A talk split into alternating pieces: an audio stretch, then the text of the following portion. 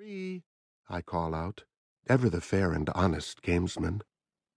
How can this be?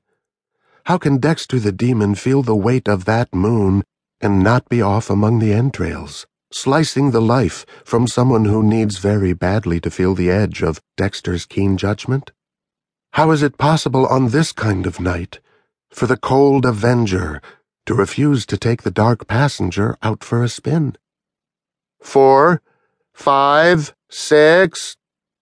Harry, my wise foster father, had taught me the careful balance of need and knife. He had taken a boy in whom he saw the unstoppable need to kill, no changing that, and Harry had molded him into a man who only killed the killers. Dexter, the no bloodhound, who hid behind a human seeming face and tracked down the truly naughty serial killers who killed without code, and I would have been one of them if not for the Harry plan. There are plenty of people who deserve it, Dexter, my wonderful foster cop father had said. Seven, eight, nine. He had taught me how to find these special playmates, how to be sure they deserved a social call from me and my dark passenger. And even better, he taught me how to get away with it as only a cop could teach. He had helped me to build a plausible hidey hole of a life, and drummed into me that I must fit in, always, be relentlessly normal in all things. And so I had learned how to dress neatly and smile and brush my teeth. I had become a perfect fake human, saying the stupid and pointless things that humans say to each other all day long. No one suspected what crouched behind my perfect imitation smile. No one except my foster sister Deborah, of course, but she was coming to accept the real me. After all, I could have been much worse. I could have been a vicious, raving monster who killed and killed and left towers of rotting flesh in my wake.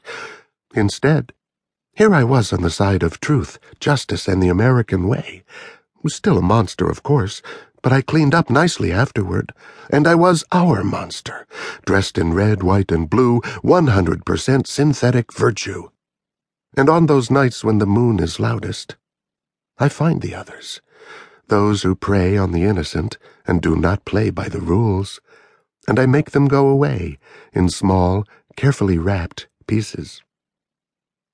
This elegant formula had worked well through years of happy inhumanity. In between playdates, I maintained my perfectly average lifestyle from a persistently ordinary apartment. I was never late to work. I made the right jokes with coworkers, and I was useful and unobtrusive in all things, just as Harry had taught me. My life as an android was neat, balanced, and had real redeeming social value. Until now.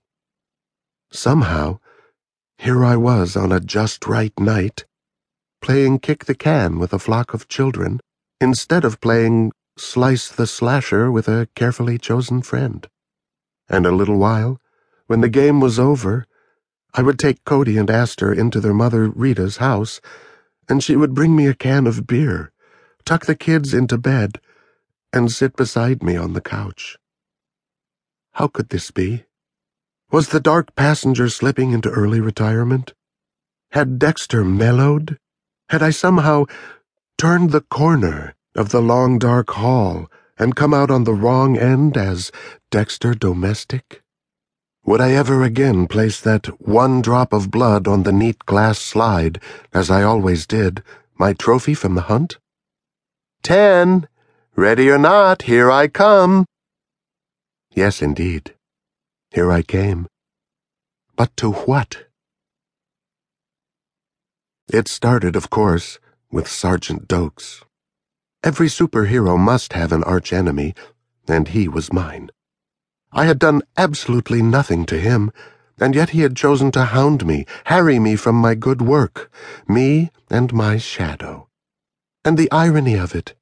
Me, a hard-working blood spatter pattern analyst for the very same police force that employed him. We were on the same team. Was it fair for him to pursue me like this, merely because every now and then I did a little bit of moonlighting? I knew Sergeant Doakes far better than I really